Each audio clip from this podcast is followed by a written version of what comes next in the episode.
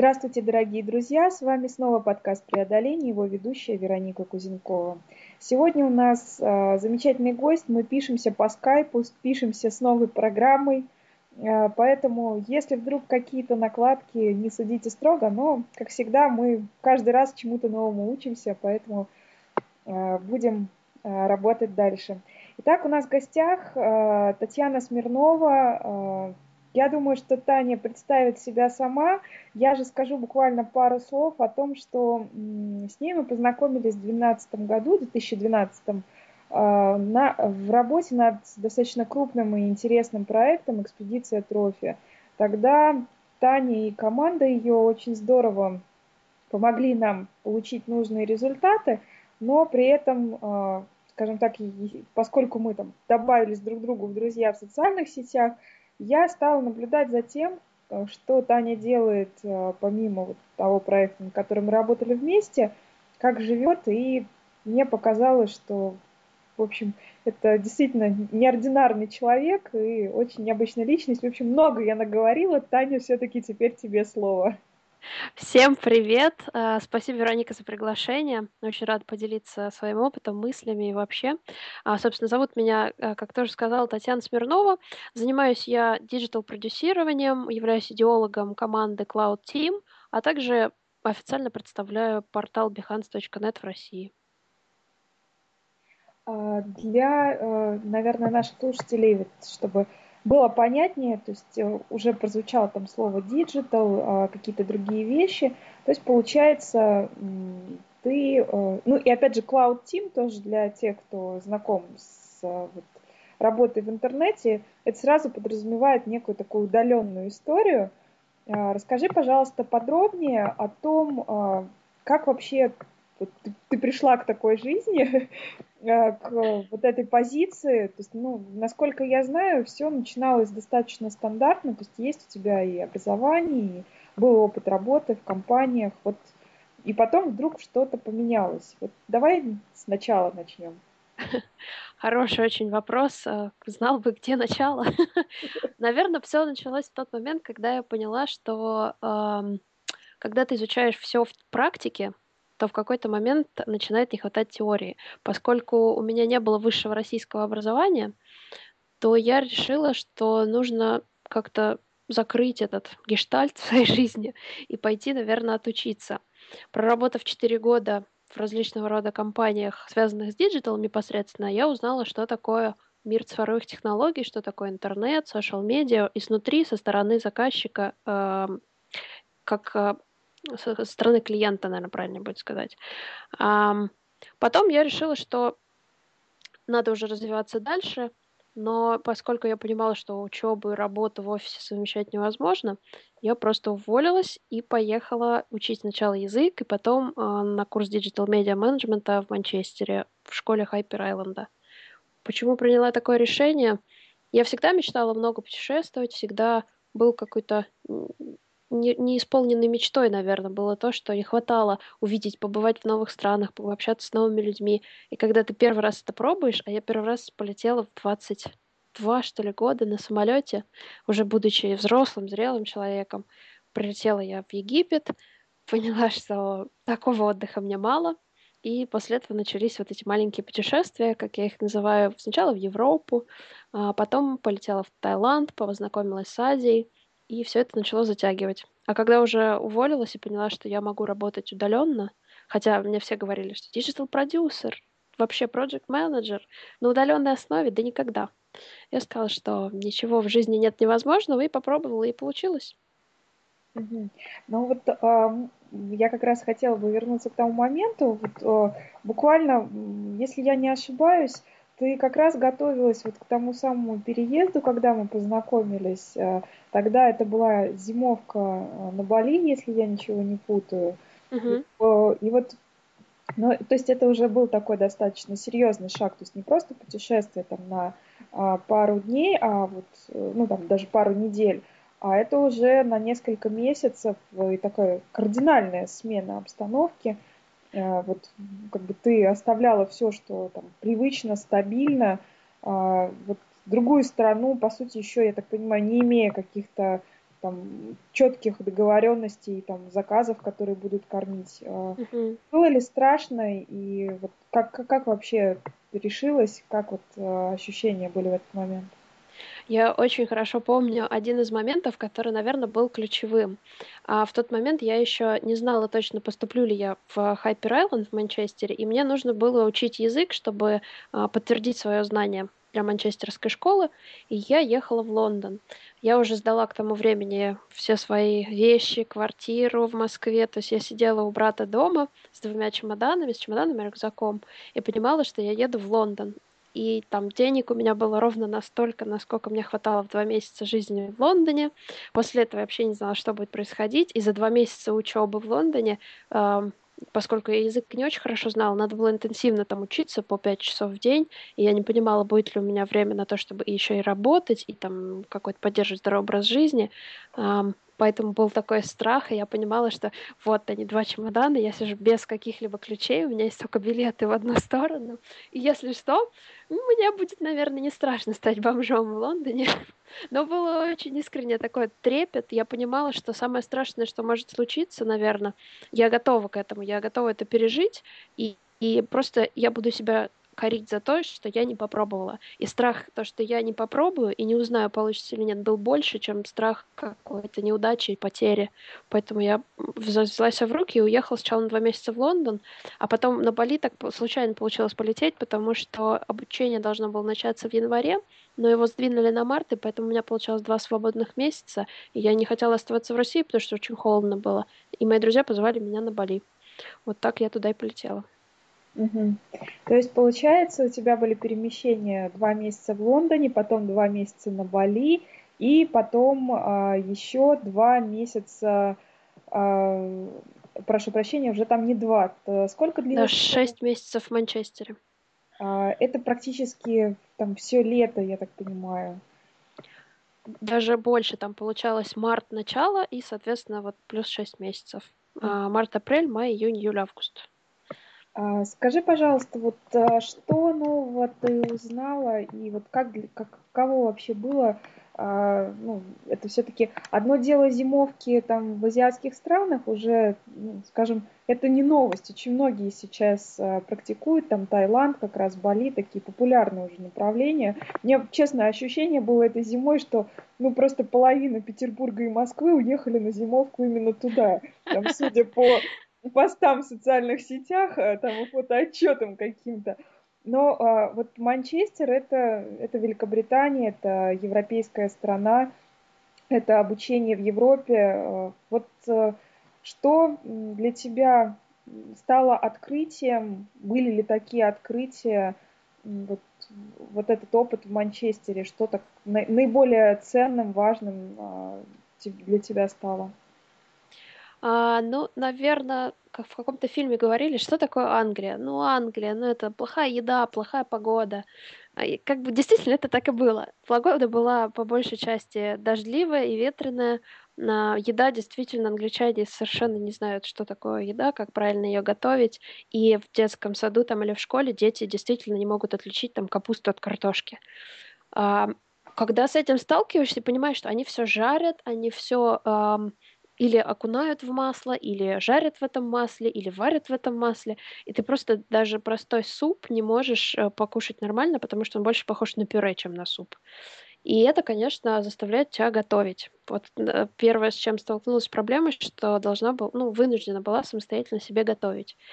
А второе, наверное, очень поразили люди. А, люди настолько, как бы они привыкли к тому, что их правительство и государство старается для них жить э, и старается сделать их мир и окружение вокруг удобнее. Поэтому они не жалуются на проблемы, но помогают правительству, то есть они сотрудничают с правительством, чтобы его решить. Ярким примером для меня стала работа с манчестерским министерством транспорта. А, казалось бы, государственная организация, но очень современные люди, которые там работали, очень они подхватывали инициативы, двигались вперед и действительно то есть проблема, которая в Манчестере существует с общественным транспортом, люди, например, там автобус могут ждать от 5 до 15 минут. И типа вот когда до 15 минут это уже неприемлемо, и они пытаются эту проблему решить. Причем достаточно интересными способами, вплоть до того, что они открывают велохабы, а, в которых можно арендовать бесплатный велосипед, а, придумывают приложения официальные, которые помогают людям сориентироваться. Если вдруг там автобус опаздывает, то вы можете воспользоваться трамваем, можете взять там в хабе велосипед, а потом пересесть там на такси и так далее. А у нас же в России, например, когда я работала с правительственными организациями, а, настолько навстречу, конечно, не шли. Они тоже интересуются новыми технологиями, но, видимо, процесс внедрения их очень-очень сложный, сложнее гораздо, чем там. А там они, как сказать, легче идут на эксперименты. Они готовы пробовать, они готовы ошибаться, и люди за это их не укоряют они государство, как бы люди, народ поддерживает государство, и да, пробуйте, как бы, ну вот не получилось, давайте еще раз попробуем, давайте вот такой вариант. И люди очень легко идут на вовлечение в эту, э, в эту коллаборацию. А, что еще можно сказать? Манчестер, конечно, не Бали.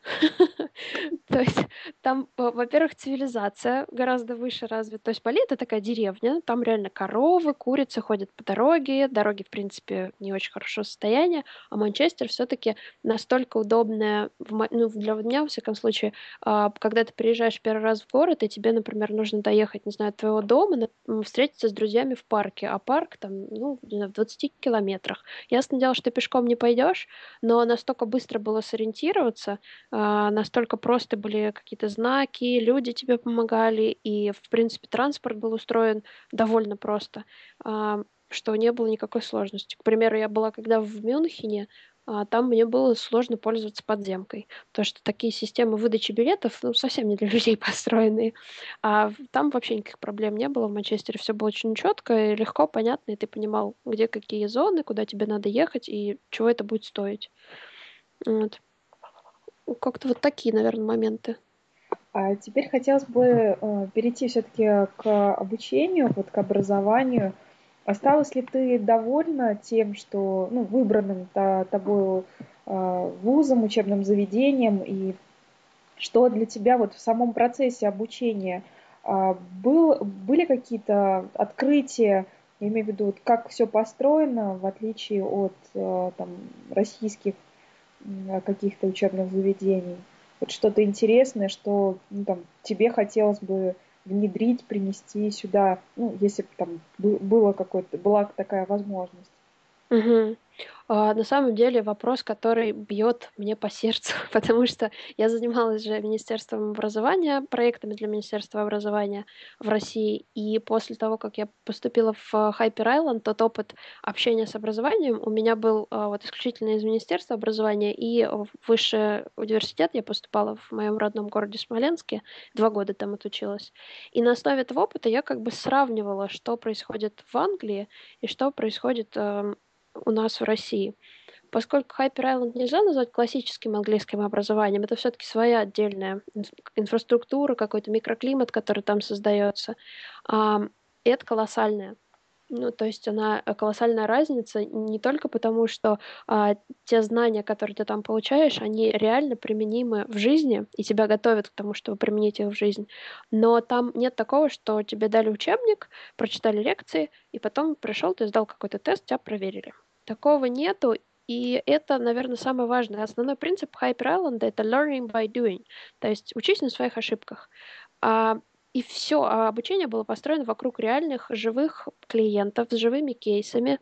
А мы никого, как, как сказать, у нас были э, руководители программы, которые нас направляли. В случае, например, какого-то вопроса мы могли подойти и сказать, вот мы там используем вот такие инструменты, пытаясь добиться там такой-то, такой-то результата, и у нас не получается. Они нам помогали, но они не помогали, давая нам новый инструмент, а они нас подталкивали условно говоря, фасилитировали, такое слово не используют, то есть а, организовывали пространство вокруг нас таким образом, чтобы мы наиболее эффективно и быстро находили нужные нам решения, ответы или даже инструменты для нахождения этих решений. Вот, поэтому э, было классно с точки зрения того, что когда ты читаешь какие-то знания, ну, там, 2 плюс 2 равно 4. Ага, понятно. А когда ты реально нашел, не знаю, там какие-нибудь два слона, потом поставил рядом еще два слона и понял, что это четыре слона, вот здесь начинается, ты понял, действительно, ты отложил себе эти знания куда-то в подкорку. А, и они уже начинают, а, это как семечки. Э, если, выходя из хайпера, я думала, что вот, у меня теперь большой опыт, знания, а, то по прошествии времени, вот сейчас уже прошло несколько месяцев, и знания начинают давать некоторые ростки и плоды. И это очень интересно, как это происходит, когда ты действительно понимаешь, что ты можешь применить, а, что ты, а, как сказать, ну, дорос до того инструмента, например, или там созрело в тебе понимание того или, той или иной схемы, которую применяет. У меня, например, была очень большая проблема, я когда туда пришла, я была тактиком, и я очень была как сказать, э, ну, сложное в изменении своего мнения, очень прямолинейное, и меня как бы прогибать под что-то было очень сложно. И самые такие две основные, наверное, вещи, которые научил меня Hyper Island, это быть гибкой и быть действительно не то, что прогибаться под всем подряд, нет, но быть э, гибкой уметь адаптироваться к ситуации. А, что если ты там составил план, не знаю, на полгода, и там в первую неделю все рухнуло, то панику устраивать нет никакого смысла, надо просто научиться на свои ошибки и сделать новый план. А в плане стратегии я вот только-только, наверное, там последний месяц или два начала понимать вообще разницу между стратегией и тактикой, и наконец-таки начала вообще осознавать, э, что люди имеют в виду, когда они мне говорят, Таня, это тактический шаг, а не стратегический. И мне все время эта фраза э, взбешала, и я такая, да как же это может быть, если это как раз-таки стратегический? А сейчас только я начала понимать, что да, вот она где правда, и как она применяется. Я э, как не могу не задать вопрос, а, да. а в чем же разница между тактикой и стратегией, вот в том, как ты это сейчас открыла для себя? А, стратегия — это глобальные вещи. То есть тактика — это маленькие шажки. Если берем, ну, чаще всего объясняют это на примере войны. Да, есть битвы, это тактические моменты. Каждая битва имеет свою тактику. Там мы здесь слоном пошли, задавили вот этих солдат, потеряли 20 человек, поэтому нам надо восполнить. Это все тактика. А стратегия — это когда ты понимаешь, что завоюя там город А и отдав город Б, можно завоевать город С но при этом там потерять, не знаю, тысячу человек. А если, например, мы э, потеряем город А, но завоюем город Б, мы все равно будем завоевывать город С, но потеряем только 200 человек. И вот эта стратегия. Когда ты начинаешь видеть большую картинку, когда ты понимаешь, что когда клиент у тебя, например, просит э, в social медиа, и он тебе говорит, что нужно, ну, не знаю, там, э, нам нужно пребывание в соцсетях, там, три группы ВКонтакте, Фейсбуке, в Одноклассниках. И, конечно, а, тактические люди, они сразу начинают думать, как реализовать эти группы. А стратегическое мышление диктует нам, что надо понять, зачем клиенту эти группы. Может быть, ему не группы нужны, может, он просто, ну, как бы услышал social медиа, прикольное слово, и решил группы себе сделать. А на самом деле он там, не знаю, хочет увеличить продажи, а через социальные сети там продажи так не увеличиваются. И вот, вот это диктует нам как раз-таки стратегическое мышление. Понятно объяснил, нет? Да, очень спасибо тебе большое. Мы так ушли в сторону такую немножко профессиональную, но да. мне кажется, что там э, многим слушателям э, нашим будет все равно полезно и интересно, тем более, что такой как, это плод и опыта, и в том числе и так, ну, как бы, достаточно интересного обучения, которому, ну, то есть знаний, к которым не все могут прикоснуться, поскольку все-таки образование за рубежом – вот здесь еще один тоже вопрос сразу возникает. То есть э, кажется, что образование за рубежом, но это что-то ну, практически недостижимое для очень многих. То есть, что это дорого, что это, ну, это прям вот серьезно и, и вообще. Э, скажи, пожалуйста, вот как ты пришла, как, как все сложилось и насколько это действительно, то есть это миф, что это все настолько тяжело, или ну, вот все, все реально, там, совсем реально? А, ну, ты знаешь, честно сказать тебе, три года назад, когда я узнала про Hyper Island и увидела цены, которые обозначены были на сайте, и сколько времени нужно будет потратить на то, чтобы учиться, для меня это, да, было дорого, сложно, язык надо выучить, сдать экзамены, причем не только языковые, но и вступительные в эту школу. И было очень много нюансов, и было всяких много «но». А, однако в какой-то момент, когда я работала в крупной компании, просто э, одним из а, digital -продюсеров я понимала, что надо что-то менять, надо расти, и та компания, в которой я находилась, мне не хотелось расти там. Я подумала, что, наверное, пришло время, когда я хочу поехать учиться. И я вот эти три года просто, ну, как вынашивала к себе, в себе внутри вот это семечко, что я хочу. Хочу, хочу, хочу, хочу. И потом это хочу выросло в то, что не просто хочу, но и могу. А, сначала, когда я посчитала, сколько мне денег надо заработать, там было что-то из серии, у меня было, по-моему, 6 месяцев, чтобы заработать миллион. Я думала: "Ага". Я такая пожелала себе удачи по этому поводу и и пошла зарабатывать.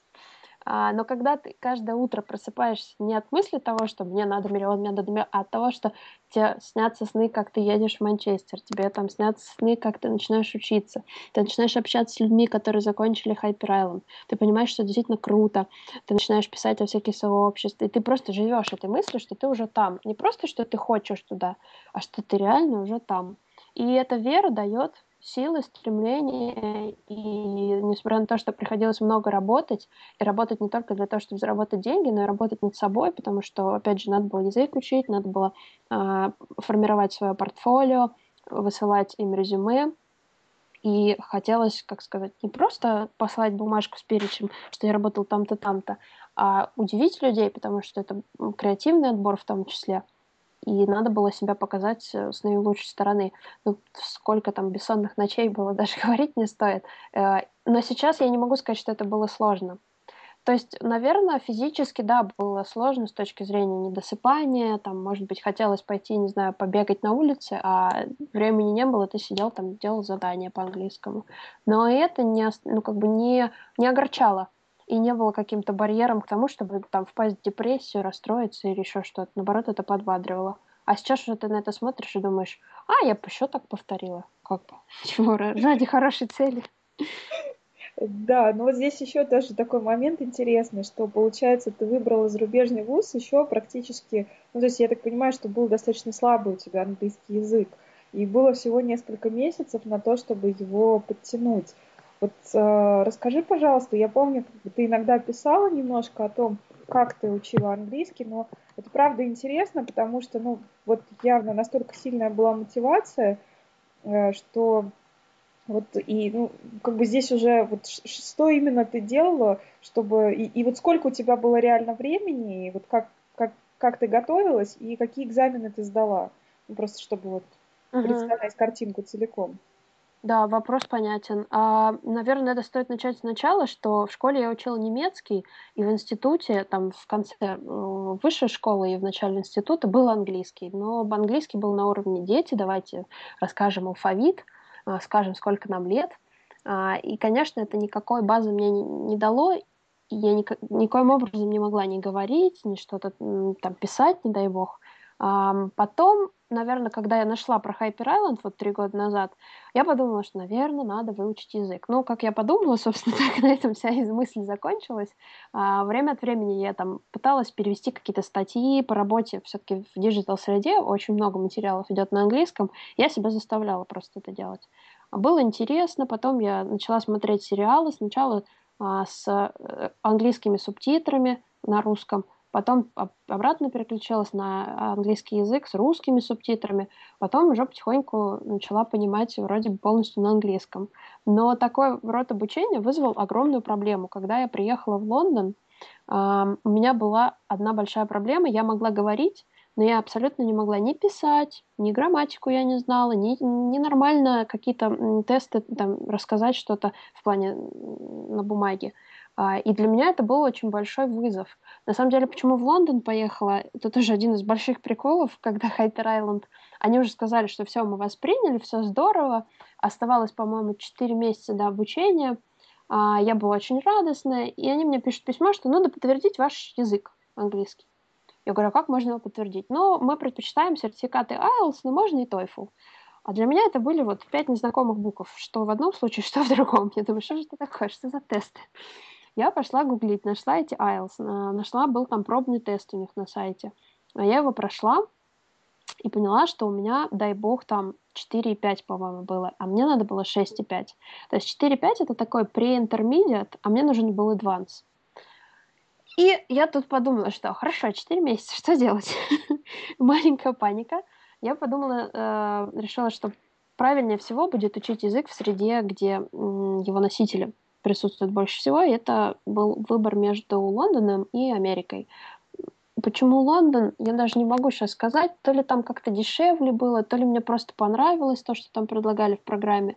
Но, в общем, я нагуглила много всяких школ, сравнила их программы, выбрала Avalon School и поехала в сам Лондон уже. Ребята очень классные, они предоставляют все необходимые там письма для виз, они тебе помогают найти жилье, причем жилье прям по всем твоим заданным параметрам.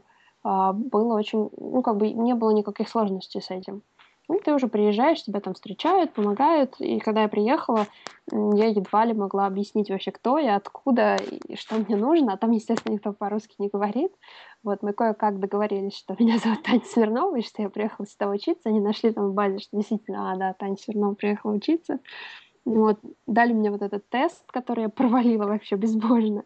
А когда меня преподаватель мой видел, который распределяет, на какие курсы ты будешь ходить, он, прям взялся за голову, говорит, ты говоришь, но ты не пишешь. Говорит, что с тобой делать? А тебе IELTS надо сдать. И он э, отправил меня, я первый месяц учила. Он мне дал два учебника, сказал, «А, начальную грамматику будешь дома сама учить, высшую грамматику будешь с нами здесь приходить учить, а еще мы тебя на спикинг отправим, чтобы ты спикинг не теряла. Я говорю, хорошо, договорились. Вот. Я месяц проходил так, а потом месяц был в подготовке к этому тесту. Но он действительно был очень полезный, потому что тест как таковой, он не столько про английский, сколько про как бы не знание правил, а именно знание языка, всяких хитростей. В плане теста тайм-менеджмент важен был, потому что там было сжатое количество времени, и если ты не знаешь основные принципы, как сдавать этот тест, то, скорее всего, ты не сдашь. Просто не потому, что ты язык не знаешь, а у тебя тупо времени не хватит на все. Вот. И это очень помогло. Я с первого раза, слава богу, сдала на ровно 6,5, ровно столько, сколько надо было. Вот, и через, а, по-моему, за месяц до начала обучения я подтвердила э, английский. Вот, ребята уже там не надеялись, мне кажется, что я подтвержу его. Вот, но я подтвердила, и все равно этого было недостаточно, когда я приехала. Конечно, я понимала, что говорят лекторы, я могла делать какие-то очень-очень корявые, э, как это они называются, пометки в тетрадке, типа конспектов. И самая большая проблема была, когда идет какой-нибудь мозговой штурм у команды, и тебя выставляют к стене или там к билборду, чтобы ты записывала этот штурм. И я понимала, что, ребят, сейчас, короче, будет очень много ошибок. Вы, пожалуйста, говорит, только не ругайтесь, мы можем исправлять, но так не орите на меня за это. А там, ну, как бы, я когда говорю много ошибок, я подразумеваю много. И ребята такие посмотрели, сказали, да, действительно, очень много ошибок. Вот, но все как бы не без греха, и я была очень удивлена э, поддержке людей и увидела, что они нормально относятся к тому, что ты делаешь ошибки, и ничего там страшного нету. И потом ты раскрепощаешься, и все больше и больше начинаешь узнавать язык. То есть, когда ты расслаблен, когда ты доверяешь, условно говоря, языку и тому, кто тебя ему учит, становится в разы проще учиться, чем когда ты весь такой напряженный и боишься сделать ошибку. Вот. Э, я с тобой соглашусь э, вот по поводу напряжения. Во-первых, мне очень э, ну, сейчас вот в твоем рассказе такие важные вещи прозвучали. Ты большой еще молодец, потому что вот это вот ну, как бы не, отсутствие страха сделать ошибку, это очень, ну, это серьезный уже такой уровень в принципе человека, который развивается, потому что вот я не знаю, это может быть свойство менталитета и, или как-то, ну вот мне кажется, что в России очень многие боятся ошибиться. То есть вот этот статус-кво, он а, так а, активно поддерживается, и вот эти вот, ну, синдромы отличника, там все что угодно, там по-разному эти а, моменты можно называть, но при этом вот, а, ну, как бы, лишь бы, лишь бы не выглядеть там дураком. А, а, а вот что ты можешь получить, а, ну, как бы это уже там, ну, так, по боку. А ты вот как раз не побоялась а, вот этих, а, скажем так, глупо выглядеть, но при этом максимум взять от ситуации. Вот, угу. это, вот, это очень здорово. И по поводу, кстати, объясняться, раскрепощаться, вот, ну, мне самой очень э, полезно там себя слушать сейчас, потому что мне изучение языка еще предстоит. И тоже заметила такую вещь, что когда я прихожу, при всех моих попытках прийти в группу в какую-то на курсы, я закрывалась и вот ну, вообще не говорю, не могу. Угу. Просто вот у меня какая-то паника, ступор, все что угодно. А когда я приезжаю за границу, а, я восстанавливаю там какой-то со словарным запасом, там, я не знаю, 20 слов или чуть больше, но я реально совершенно спокойно могу объясниться, потому что мне важен результат, а не то, правильно я скажу или неправильно. То есть есть такая замечательная байка, там у вас хороший английский, ну, Да, ну только руки устают. Да, да. Я думаю, что это про всех начинающих изучать, но тем не менее вот такая, прошу прощения, что так немножко... Ничего, ты мне, если не против, я пример один э, вспомнила, ты мне напомнила про него. Как раз-таки у меня была проблема с тем, что я не могла писать, и у меня не было, как сказать, повода писать на английском, по большей части, только для занятий. И я подумала, что я буду писать каждый день э, маленькие истории по 250 слов, а там как раз была задача в тесте, который нужно было пройти, э, писать сочинение на заданную тему. Маленькое, там, 250 слов. И вот я каждый день писала историю, выкладывала их в Facebook, делала какую-нибудь смешную фотографию и к ней историю прикладывала. А первое время вообще решиться на этот шаг было сложно, потому что было ощущение, что сейчас наделаю кучу ошибок, все скажут, что какой ужас, Таня не знает английского и вообще позорище. А, было на самом деле вот таких реакций не было, но была другая, э, как бы позитивные были очень много реакций. Народ помогал, исправлял ошибки, а, но никто не укорял за эти ошибки. И это было очень приятно, особенно то, что ты понимаешь, что люди тратят на тебя бесплатно свое время просто, чтобы подбодрить тебя, помочь тебе улучшить свой язык. А с другой стороны были реакции, что пару раз, правда, всего их слышала, но тоже такая негативная реакция была, что Таня выпендривается. Вот она тут учит язык, живет в Лондоне и выпендривается этим. И для меня это было, конечно, ну, из серии «Окей, если вы думаете, что я выпендриваюсь, э, ну, это ваш, ваши мысли, я так не думаю. Поэтому не стоит бояться. И мне кажется, люди, которые сделали в своей жизни максимальное количество ошибок в заданной области, имеют право называться профессионалами. Вот да. Главное, чтобы все-таки это была не ядерная физика, как мне кажется. Ну да, не, да, не саперами. Да. Вот. А, а, Тань, скажи, пожалуйста, вот а, во время твоего пребывания в Лондоне, а, а потом уже ну, в Манчестере, тебе удавалось совмещать учебу с работой или вот особенно Манчестер, или это была то, а, только учеба? А вот как, как вообще, на что ты жила это время, или это были вот те самые отложенные заранее деньги? А, да, на самом деле, если сравнивать, кстати, с Бали, то учеба и работа параллельно в Манчестере давалась в разы легче, чем на Бали. А, странно, но факт. То есть а, в Манчестере я училась по 8-10 часов в день и где-то 2-4 часа в день работала. При этом можно сказать, что и значит у тебя там времени больше ни на что не оставалось. Нет, неправда. Да, я не ходила каждый день там с а, нашими ребятами, не знаю, пить пиво или веселиться, или какие-то дискотеки, но мне хватало времени, чтобы там несколько раз в неделю ходить в спортзал. Я, кстати, там научилась в Манчестере плавать потому что я ездила на каникулы, э, у нас было две недели каникул э, между этими шестью месяцами, и я слетала на Гавайи через э, Нью-Йорк. И на Гавайях меня застыдили, что я не умею плавать, потому что, ну, я приехала в Гавайи, вот тебе, пожалуйста, океан, плыви не хочу. А я такая, ну, я на пляже посижу, вот. И мне так стало стыдно, что я приехала в Манчестер и записалась на уроки плавания. Я приходила, реально, вот еще один был такой челлендж в жизни, когда ты приходишь, ты вообще вот данном случае никак с английским было я плавать, как бы я умела держаться на воде, это все. Знания о воде нет никаких, как вдыхать, выдыхать, под водой вот это дышать, когда воздух э, э, выходит из тебя, но не в воздух, а в воду. И для меня это было вот чем-то очень новым, и, конечно, это было так, ну, достаточно сложно давалось. Но, тем не менее, было очень интересно. Так что, если есть как бы стремление, желание, то можно успевать все. Вообще очень сложно избавляться в жизни от прокрастинации, но когда ты как бы задаешь себе планку, то уже вся вселенная начинает тебе помогать достигать этой планки, и главное ее не понижать и не давать себе каких-то поблажек, и я пойду там, не знаю, тортик съем, посижу телевизор, посмотрю. Вот как бы это все да, но непонятно зачем. То есть можно найти те вещи, которые дают тебе радость, но при этом не заставляют тебя сидеть и пялиться в телевизор. Как-то так. Я думаю, что тебя, да, за смотрением телевизора очень сложно поймать. Только у родителей. Да, бывает такое.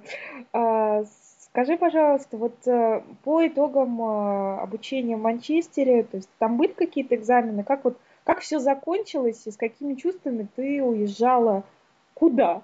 Вот так вот я скажу.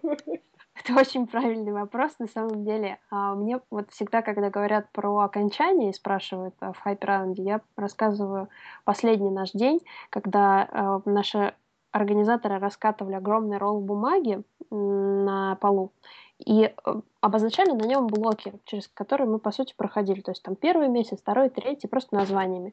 И задача была написать и приклеить стикер э, с описанием того момента, который происходил. Ну, например, там первая встреча там с тем-то, или там первая команда, первый выигранный бриф, там, вплоть до личных каких-то вещей.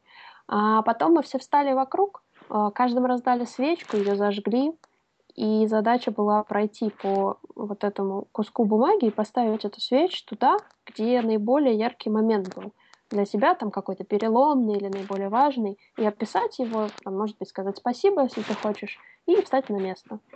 И вот, ну, понятно, что девочки рыдали, это как бы даже не обсуждается, но мальчики тоже. И у нас было 45 человек, и когда ты смотришь, что каждый проходит и ставит эту свечку и говорит какой-то особый момент, тогда ты понял, что ты не просто отучился 6 месяцев, и у тебя есть одноклассники, а у тебя есть большая семья. И это семья, с которой ты прожил достаточно важные моменты в твоей жизни, весомые. И это хочется запомнить, и с этим хочется дальше идти по жизни. И как раз-таки самое, наверное, а, страшное было, когда последние месяцы надо было искать себе место для стажировки или там какой-то проект, который ты будешь делать. А, по сути, это было ну, как, похоже, что это на диссертацию, но на самом деле называлось Advanced Work-Based Project, то есть это было исследование на основе твоего опыта, полученного в процессе работы. У нас было 6 месяцев на то, чтобы написать какое-то исследование, это мог быть документ, видео, аудио, все что угодно, uh, эквивалентно, по-моему, 20 тысячам слов. Вот. И мы за 6 месяцев должны были это написать. Самое страшное было, конечно, вот это понимание, что тебя отпускают в реальность, но у тебя все же есть связи вот с этими 45 людьми, которые поддерживают, помогают. Конечно, сейчас они уже стали гораздо тоньше, потому что ты находишься далеко от ребят, но тем не менее ты понимаешь, что ты всегда можешь обратиться. И самое сильное, наверное, все, что есть а, в Island, это как раз-таки их сеть связей, потому что ты имеешь доступ ко всем выпускникам, ты можешь всегда спросить совета, обратную связь, и они знают, что это такое, они тебе дадут конструктивную обратную связь, они тебе помогут а, на таком уровне, на котором очень сложно достичь помощи от постороннего человека. Поэтому это был, наверное, вот такой момент истины. А, Таня, скажи, пожалуйста, вот э, ты говоришь про, ну, про семью, про учеников. А, это в основном были специалисты из Великобритании, или это были разные страны? И какой возраст? А, вот просто тоже интересно, с кем ты училась, то есть что была за среда? Угу. Вот это был самый кайф, потому что у нас были ребята, а, девочки из Филиппин, например, мальчик из, а, не знаю, Аргентины, из Перу, да, то есть со всего мира, из Индии, э, из, э, из Европы очень много было, из Латинской Америки, Южной, да, из Центральной Америки, из Канады. В общем, 45 человек со всего мира. И в плане возраста у нас были как очень молодые ребята, которые только-только закончили там магист... э, ой, бакалавратуру, то есть это 21 год, да, как и очень-очень взрослые, за 50 лет у нас был даже мужчина. Поэтому настолько все было разнообразно в плане э, каких-то, во-первых, э, культурного бэкграунда, э, какого-то просто возрастного, там, физиологического, э, языкового, и было абсолютное разнообразие. В этом очень большой кайф был. Еще бы, тут даже и комментировать не стоит. А, скажи, пожалуйста, куда дальше, как дальше? То есть, вот я так понимаю, что в сентябре уже закончилось там, ну, осенью прошлого года обучение, и а, ты вернулась в Россию или там поехала куда-то еще? То есть, как сейчас складывается твоя карьера, твоя а, жизнь? Угу. Ну, соответственно, после того, как закончилось официальное обучение, надо было написать вот эту диссертацию. Я уехала на Бали, чтобы меня не особо беспокоили, и спокойно написать.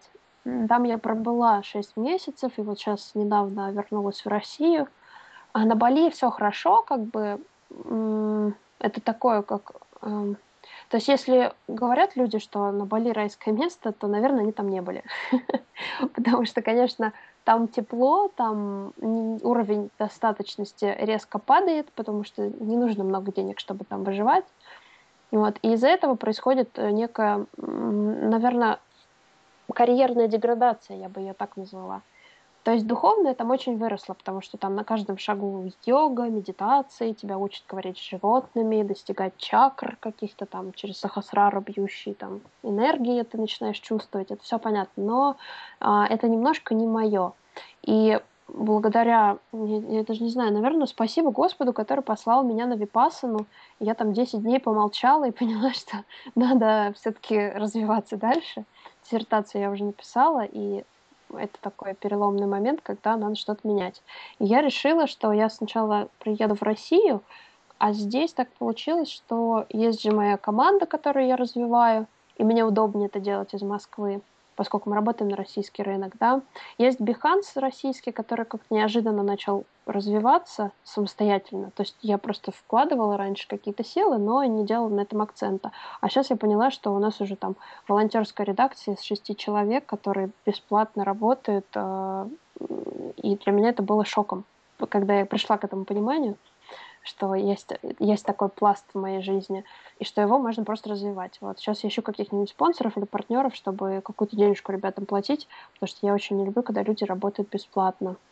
Mm-hmm. А, а с другой стороны, как сказать, я сейчас в таком э, открытом поиске. Я давно очень хотела э, удариться в какой-нибудь монопроект, потому что уже немножко устала от того, что раз в полгода ты постоянно у тебя что-то новое происходит. Хочется уже очень так вложиться в какой-нибудь проект, какой-то а продукт или сервис, и, может быть, э, на некоторое время посесть в Москве. Единственное, что я не умею работать в офисе, теперь уже разучилась два года, вот, и поэтому, э, ну, то есть какую-то ищу уникальную вещь. Надеюсь, что найду. Сейчас как раз веду несколько переговоров. Если все хорошо, то получится, что я остаюсь в Москве. Вот. Чему несказанно рада, если честно. Здорово. Ну, я могу только пожелать тебе удачи в этом, а, конечно же. И, а, наверное, еще два уже традиционных а, вопроса, которые задаю всегда в нашем подкасте нашим гостям. Первый, ну, здесь уже в продолжение, то есть мы проговорили про настоящее. Еще хотелось бы спросить, о чем ты мечтаешь, то есть, вот, например, там через 5-10 лет – кем ты себя видишь и вот куда хочется прийти? Угу. Хороший очень вопрос. На самом деле, я очень часто делаю такое упражнение, когда ты садишься и пишешь, а что ты делаешь вот в этот самый день только через пять лет. И пишешь, вот я там сижу там, за столом своего дома, то-то, то-то, то-то, то-то. И то, что я сейчас пишу, в последнее время, наверное, еще полгода назад спроси меня, что я хочу, я бы начала говорить про карьеру. А сейчас, за последние полгода, я осознала, что, во-первых, не о карьере вообще речь в жизни, а во-вторых, не вместе дело. То есть все вот эти путешествия меня привели к тому, что не важно, где ты находишься, важно, с кем ты находишься. И когда ты находишь э, нужных тебе людей, то ну, самое важное просто не растерять их. И вот мне кажется, нужно люди для меня сейчас, а, они как-то распределились между двумя городами, это Нью-Йорк и Москва, но Москва мне как-то роднее кажется. Поэтому я, наверное, останусь э, в Москве и, исключительно потому, что вот важно те люди, с которыми ты находишься, да, как я уже сказала, и важна семья, важен дом, а, и это, наверное, мое следующее стремление на, след... ну, вот на следующие пять лет, это образование вот этого дома, то есть это не обязательно какой-то физический дом. Я там пойду, начну копать котлован, строить что-то. Нет, не обязательно. Но это какой-то вот дом или такая съемная квартира, или, может быть, съемный э, коттедж, э, где мы будем жить с семьей, с мужем, с детьми. Конечно, через пять лет мне уже будет 31, хо-хо. вот. И поэтому хочется, чтобы как минимум один ребенок у меня уже был. Вот, а это значит, что пора торопиться. Ну, я думаю, что с твоей целеустремленностью, в общем, все будет хорошо. И там телетка, может быть, за три года случится. Надеюсь. Да, и э, еще один вопрос, э, тоже из тех самых традиционных. Э, Таня, что бы ты посоветовала э, нашим слушателям, которые находятся в трудной ситуации? Может быть, перед каким-то сложным выбором сейчас. А, вот что тебе помогло, и, может быть, им поможет ну, как бы не опустить руки и иметь смелость двигаться дальше, или просто хотя бы не унывать. Что тебе помогает? А, в плане смелости мне всегда помогает задать вопрос, чего я боюсь. И очень конкретно дать себе, не бояться дать себе на него ответ. Вот я не знаю, когда уезжала в Лондон, а, самый, наверное, большой страх был, ну хорошо, я потеряю все финансы, да, и что тогда произойдет? Я вынуждена буду, там, например, взять билет в кредит обратно в Россию, да, приехать, у меня не будет работы, я буду вынуждена жить у родителей, и меня все признают неудачником. И вот тут как раз кроется вот этот э, момент, когда, а кто, собственно, тебя признает этим неудачниками? Что такое неудачник? Неудачник это тот, кто не попробовал, или неудачник это тот, кто попробовал и ошибся? И тут ты начинаешь себе, отвечая на эти вопросы, появляется смелость. Действительно, а чего же я боюсь? А в плане, чтобы не унывать, наверное, просто понимание, вот это осознание каждого дня. Не жить в прошлом, но и не убегать далеко в будущее. А уже сейчас и здесь начать радоваться чего-то маленькому. С утра встал, солнце светит, классно, а мог бы быть дождь. Но светит солнце, я, пожалуй, порадуюсь солнцу. Я, пожалуй, порадуюсь, что, не знаю, мама испекла мне блины, и скажу ей спасибо за это. Или а, приду к подруге, увижу, что у нее красивое платье, и похвалю ее за это. Или просто в метро улыбнусь человеку.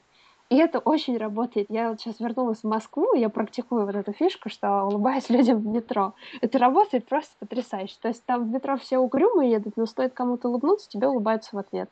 Мне еще ни разу там э, не кинули в меня тухлым помидором там или не наругались матом из-за этого. Поэтому все, все внутри. Если ты внутри светишься, ты радостный, то просто ну, как, будь щедрым, делись этой радостью с людьми, и она вернется только в обратную сторону. Согласна совершенно. Спасибо большое, Таня. Очень а, рада была с тобой пообщаться. Тем более, что ну, как бы наблюдала за теми самыми какими-то перемещениями, некоторые заметки твои читала.